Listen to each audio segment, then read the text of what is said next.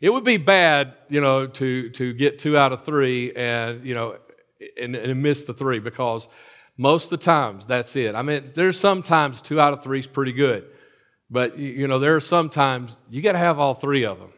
Now, this is, this is four, but you need all of them. You need all of them.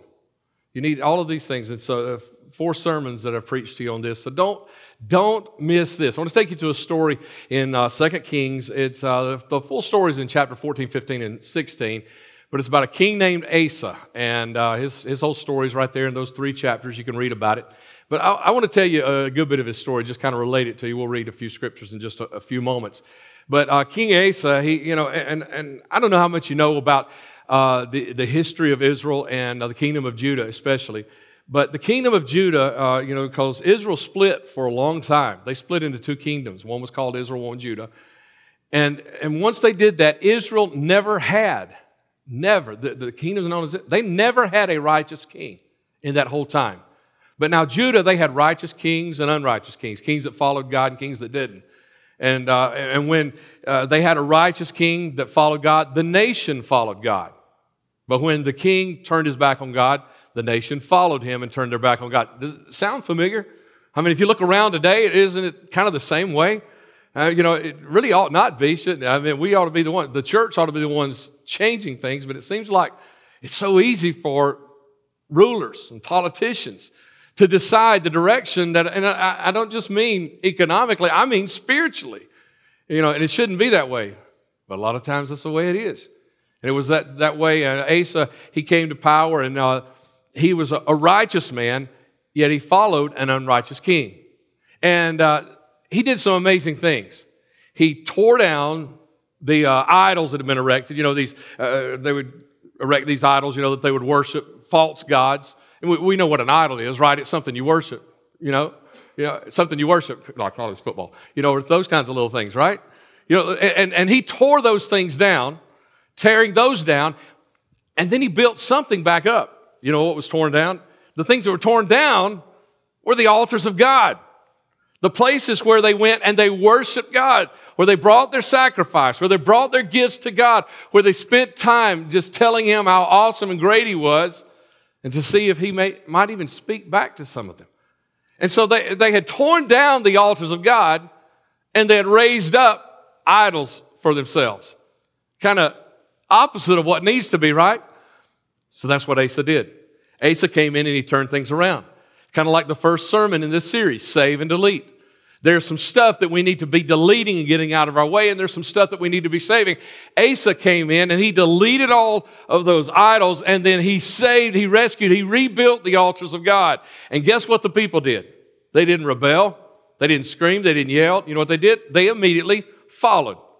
They, they got in line. They actually made a new covenant with God. They, they renewed their covenant, and the covenant they made with him was to wholly follow after God. So, so the king comes in and rebuilds the altars, and what do they do? They start worshiping God again at the altars. And, and the king tears down the idols, and they start saying, Hey, we're going to follow you instead of these idols.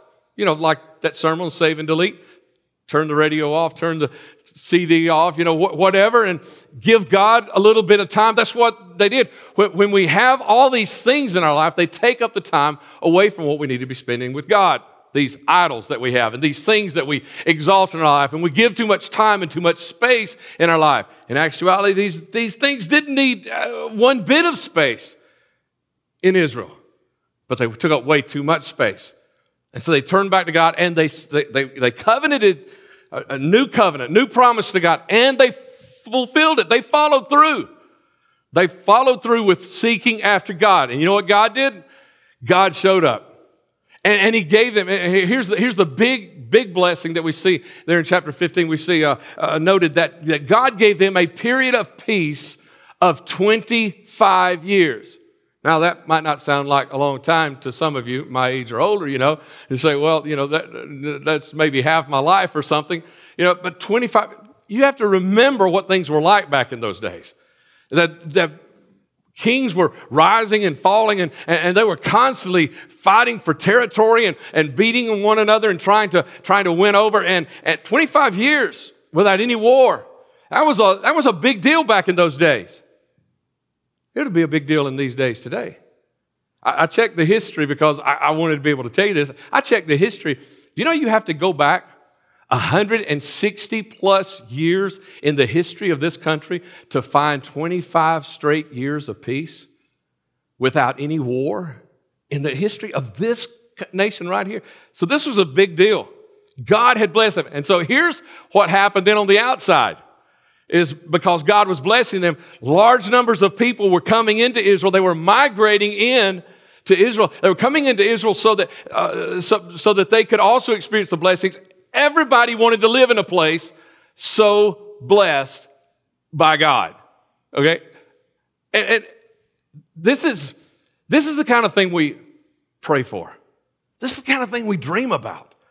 Is that God will once again uh, begin to bless His people, and, and, and so that so people will look around and say, you know, I, I want I want what they've got.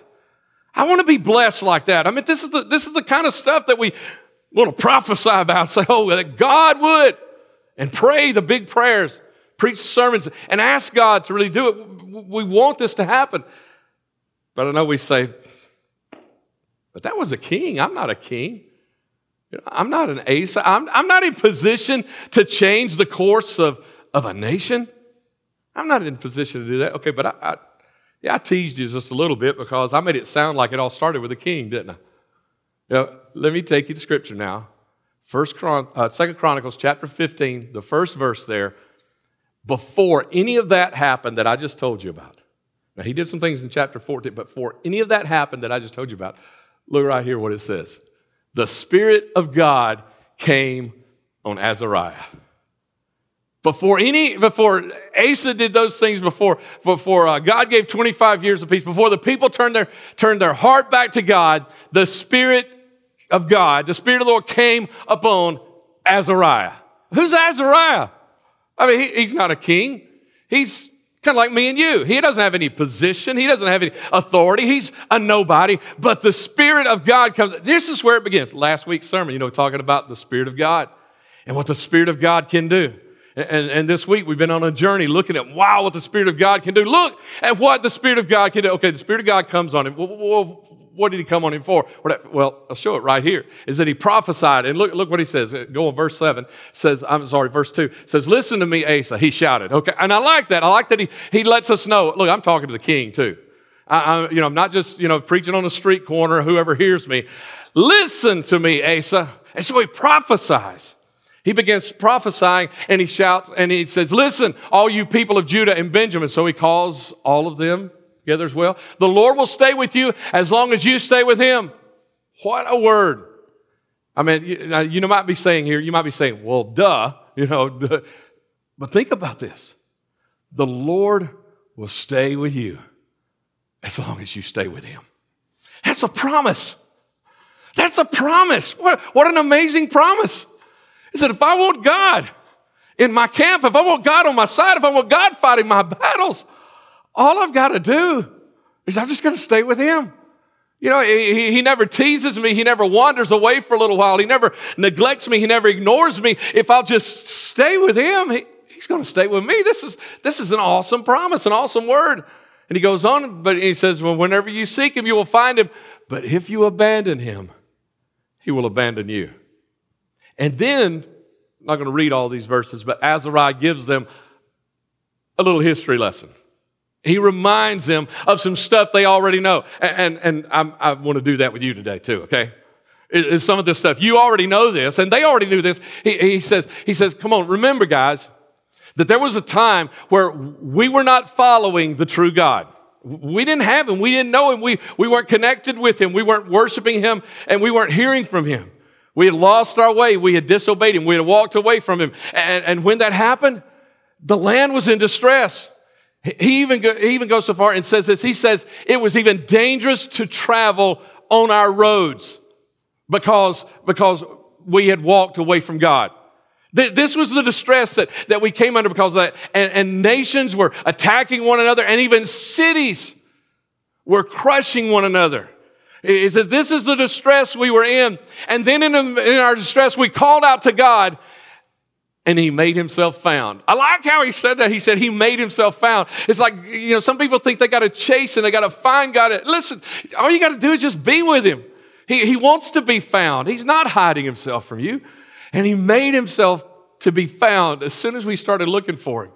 And, and, and he, he brought back all the promise to us. Okay, so here, there's the history lesson. Remember, don't you rem- think about it in your own life when you've been after God or when you've been after your own stuff. And look at the difference. Look at the difference and the distress that comes when, when you're doing it your way and you're choosing your way and you're, you're making all the plans. And you look at the stress and the, yeah, the stress as well as the distress that comes into your life. And just remember and remember that, wait a minute, I've got a promise that He will be with me as long as I am with Him. Remember. And don't forget this year, you want this year to be different. Remember then. He will be with you as long as you are with Him. And, and so then he goes on to verse 7. And verse 7 says, But as for you, you remember all this in the past. You remember the kings that led us away from God, and we didn't have the true God. We didn't have a priest. We didn't have the law. But as for you, Asa, be strong and don't get discouraged, for your work will be rewarded. And it was this word that so encouraged Asa. He immediately jumped up. He went out and he started rebuilding the altars. He started tearing down the idols and he led, he led a nation back to God. And here, here's what God did. God's spirit stirred Azariah to stir a king, to stir a nation, to turn their heart back to God. And I know it looks a lot of times like, like real change and, and making a real difference you know, in our community is something oh, way beyond my reach and beyond my scope of influence. Uh, you know, changing, uh, you know, changing even my family sometimes. You know, I mean, if you're not the head of the house, you know, you might say even changing my family is beyond my scope of influence. But what we have to remember is this doesn't begin with me. It didn't begin with Azariah. It began with the Spirit of God. And the Spirit of God is able to impact, influence, to change. The Spirit of God reaches into kingdoms beyond my influence. The Spirit of God reaches into, into nations beyond my influence. The Spirit of God reaches into times, years, and generations beyond my influence. Uh, you know, I, I, many times I, have told people, say, if you don't know, you know, you don't know what to pray for your communities, just open your eyes. You know, driving down the street, you know, pray over houses. You know, you, you, see something that doesn't look right, pray over that house and, and just ask the Spirit of God because the Spirit of God goes inside, inside of homes, out, even outside of your influence through the Spirit of God. But what we do is we have this uh, small minded focus that there's just, just so little we can do. I mean, you know, we're, we're, we're trying to tweak little things here and there. I mean, come on, let's be honest, be serious. Do most of our lives need tweaking or do we need change? You know? we, don't, we don't need tweaking, we need some change. I mean, come on. Your finances, do they need tweaking or do you need some change? You know, your relationship in your family, spouse to spouse, parent to child, back and forth, do they need tweaking or do they need change? You know, the margins in your life, I don't have any, Pastor. Well, that doesn't sound like tweaking. That sounds like you need some change. And so, and, and, but what we do is often we, we, are thinking, we're, we're focusing on one little thing is like this year, if I just fix this, my whole life's going to be wonderful. And it's not going to be that way. I mean, you don't tweak or change a little thing. Imagine that one little thing that you see as the problem. What if God also changed the attitude of your spouse or your boss? Or your best friend or the people in the community who are giving you trouble, your next door neighbor. What if God also changed them? Wouldn't it make a real difference in your life? So, so, so we need to look a little beyond what we think the scope of our reach and influence is.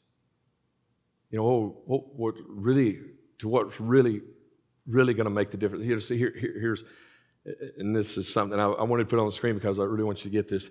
It is insanity for us to believe that we can change our life and we can change the world by only focusing on ourselves.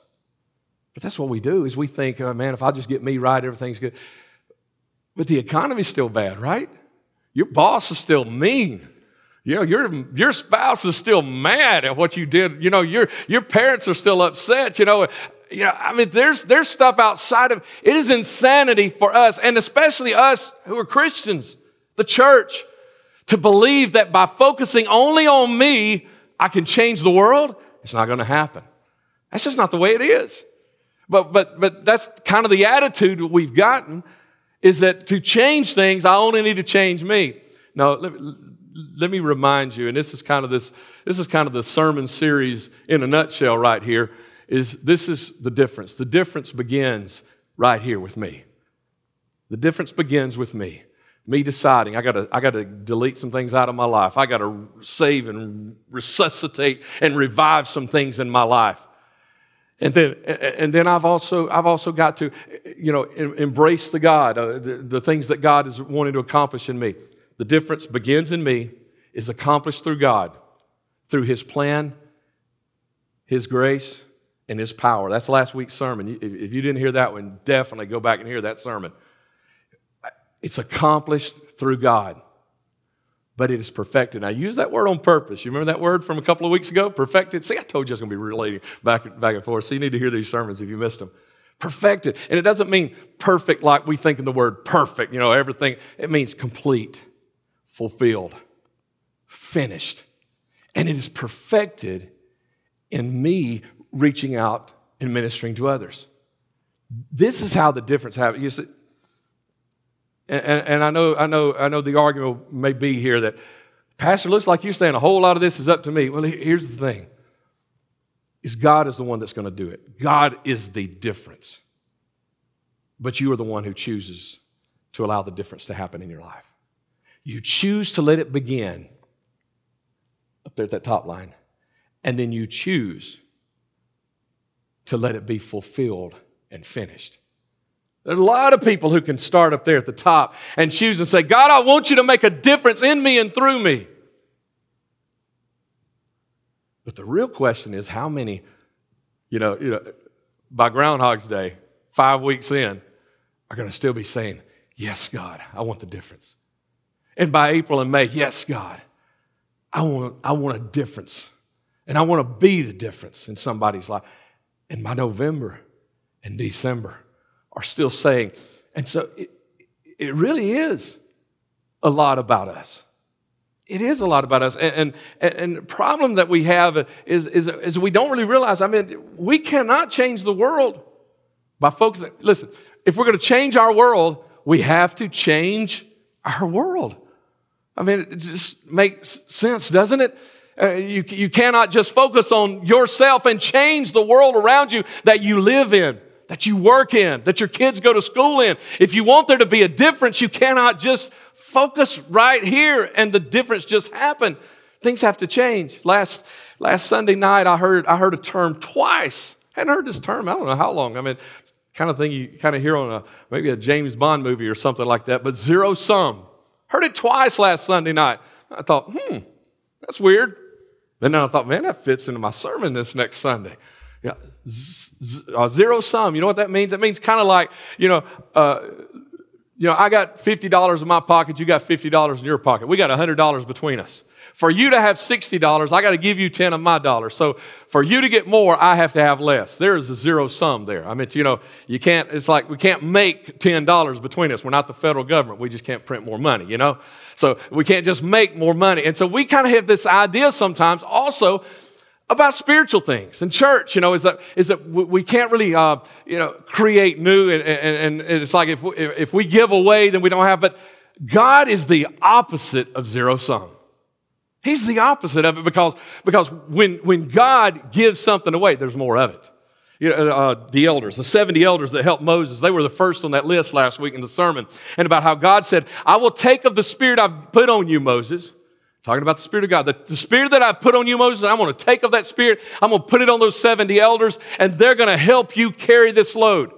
Now, if you're a zero sum advocate, if you, you believe that, you're thinking, oh, wow, then Moses, he's going to really be struggling because God takes enough of that spirit to give all these 70, then man, he's not going to have anything left. And they're not going to be, you know, they're going to be 170th what Moses was. That's not the way God's spirit is. God's spirit is like a candle. You take a candle flame and you light another candle, it does not diminish the flame that is on the previous candle. But the more candles you light and the more flames that you spread, what happens? You've got more and more light. That's what his word says. He says, Give and you won't lose.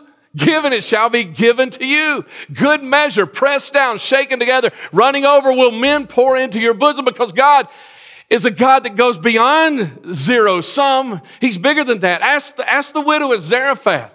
That when she said, I've got just a little bit left and I'm going to eat this, me and my son, and we're going to die. And the prophet said, Don't give me a little cake first and let's see what God can do. And because God's not a zero sum God, that, that, that, that, cruse of oil and that, that cruse of meal, it never went away. It's like they're always, the, the more she gave, the more that was there. That's who God is. The more, the more that we give, the more that we receive. Remember, remind ourselves that that's, that's who He is. That's what He does. And, and, so we're not here to hoard. We're not here to just give and hold in and to receive. There, there's kind of been created a um, consumer mentality in the church world today. A lot of Christians have this consumer mentality of, you know, it's like we come and we receive and we receive and we receive. And Man, the problem with that is, man, you're always shopping for something a little better, aren't you? I mean, that's, one of my problems with pulling the trigger on a decision. There's, there might be one just a little better down the street. And Gary's tried to help me with that in car buying. You know, hey, you just need to go find the best you can and settle on it and just do it. You know, and don't beat yourself up if you find a better one. But you know, we got that. Uh, you know, there might be a might be a better worship service down the road. You know, there there might be a more fun group of people down the street. Or you know, we got this kind of attitude of, you know, better dog and pony show next Sunday to, at such and such church. And, and man, churches can get caught up in that. Pastors can get caught up in that. And, and, and I think, the, I think the, the, the great loss there is that we lose truth. Is because then churches and pastors get fearful of sharing the truth because they're afraid when people hear the truth, it might scare them away. You know, we, we don't want them to hear the truth. You know, it's a whole lot easier to say, hey, just show up on Sunday. We'll sing to you, preach to you, pray over you, and we're going to send you home happy and full. That's a whole lot easier, isn't it? And you know what? It becomes easier for those who come to church to just attend a church like that that says, I get to go to a church that sings to me, preaches to me, prays over me, and sends me home happy and full. Doesn't cost me a thing. I, you know, I, I don't have to do anything else. I know every Sunday, if I choose to go, I know every Sunday it's going to be there for me. And truth. Truth is, truth is the, the, the great casualty, I think, in the church consumer market, is because we're afraid to be. But I'm going to share truth with you this morning. I, I, want us to remember the truth, what the truth of Christianity, who, who, what it means truly to be a Christian. First of all, let me, I was about to skip this, but Chase, I'm going to go back. I don't know if you already know. Go to that scripture of, of Jesus. Uh, I, want to, I want to take you to a scripture of Jesus because here's truth. And this is, this is the kind of truth that scares some churches. They say, oh, we share this. Philippians 2, verse 5 through 8. Nobody, nobody was more entitled than Jesus Christ. In your relationships with one another, Paul writes, have the same mindset as Christ Jesus, who, being in very nature God, He is God. He, his nature, that's who He is. But He did not consider equality with God something to be used to His own advantage. Rather, He made Himself nothing by taking the very nature of a servant, being made in human likeness, and being found in appearance as a man. He humbled Himself by becoming obedient to death, even death on a cross. And Jesus more entitled than anybody to everything the universe has. But what did he do? He became a servant. We need to grasp again that we, we need to move from entitlement to servanthood because as disciples of Christ, that's who we are. We follow him. I'm not entitled to a good service today. I'm not entitled you know, to a, to, to a good blessing today. I'm not entitled to that. I'm going to find one. I'm going to have, there, there's going to be one. I'm going to receive what I need, but I'm not entitled to that. I've got, let me share the truth with you.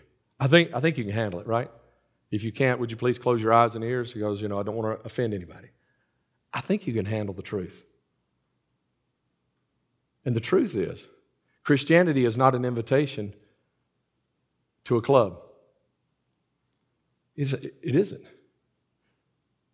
It is a call. It is a call. It is a call to, let's go to my truth there. It's not an invitation to club, but it is a call to serve others as Christ served us. It's a call to serve others because Christ served me. It's a call to join Him in the most awesome opportunity that's ever been given. You know, uh, that like we're we're not here today. The reason God that God's called us, number two, right there, is we're not a community. We're not a, a, selfish community of consumers that today we're here and we're just gobbling up all these blessings. No, but we are a priesthood of believers that we have been given these blessings and the stuff that we, we hear today and we experience today in our spirits and, and, and we receive today from Him. We, as priesthood of believers, we're, we're not here as a consumer community uh, gobbling up. We're here, the priesthood of believers that has been entrusted with this to go and share with everybody else. We're not half entertainers and half fans just kind of spending time with each other. You ever go to a concert, you know, and it's like you just try to get that connection. That's not who we are. It's not who we are at all. That's, that, that's not, God didn't call us. We're not, we're not uh, an audience. Number three, not an audience, right? Uh, or, I'm sorry, we're not half entertainers, half fans. We're all worshipers. We're all worshipers of uh, uh, this one King. We're not, we're not just spending time with each other. We're spending time with the King of Kings and the Lord of Lords. We're not an audience who is, who is uh, uh, just kind of sitting and watching things uh, happen and, and, go on, but we're, we are the, we're his body. Eh, not just entrusted with, but intrinsically involved in this grace ministry. We're not an audience just sitting and watching God do stuff. We're the body. We're the ones who's making it happen. You know, if, if this whole thing is wrapped up in, in Him putting this inside of us, the, the plan and the grace and the power of God, then we're the body that is involved in making this happen. It happens through us. We're not here merely to eat from the king's table. Okay, understand, listen, we, we're eating from the king's table today. Man, they sing the songs, the Spirit of God shows up. man, just pouring it. We're, but we're not just here to eat. You know, so, that's, some, that's all some people get. You know, I go to, I don't want to offend anybody. I don't think anybody works at McDonald's, but if I go to McDonald's, I am just going to get something to eat, okay? But if I come to your house, I'm coming to meet with you. The dinner's a side issue. That's what church is to us, to those who are the called. Is we don't come to church to just eat at the king's table. That's the side issue. We come to church to encounter the king of the table. And, and you, might, you might always come to church and just say, hey, I'm here to eat because I got to get through another week. No, no, no, the, the food's here, okay? and it's going to be here. But don't show up for that reason. Show up to encounter the King, and you'll get a whole lot more than just the meal. And, and, and, and you might have always had that attitude. You've got time in the rest of this service. We're going to sing one final song in just a few moments. And man, that song, it's just going to encourage us to really encounter the King today. And we're not here, we're not here also to make our demands. We're not here to, to, to challenge God make it, we're here to answer the call to discipleship because the call has been given to us by the greatest mentor, teacher, or rabbi who has ever lived. I get to, I get to be taught and led by him. And listen, here, here's, here's what people don't get. People think that we get words of instruction on how to live life from Jesus Christ. That's not who he is. Jesus didn't say, I have words of instruction. Jesus said, I am the life. And he doesn't just give us words of instruction about life, he gives us words of life that bring life into us. And we're not called last, we're not called to be cool or cutting edge. Somebody say, thank God, because I would have missed my calling. We're not called to be cool or cutting edge. We're called to be real. so that people can see Jesus in us instead of a character of a Christian. Because that's, that's the reality. That in ourselves, without Him, we're a facade, we're an empty shell. We are a character, no more. But in Him, we are living the dream. Jeremiah 29 and 11. Prosper, future, and a hope. We are living under the abounding grace of Jesus Christ that has redeemed our past and also redeemed our future.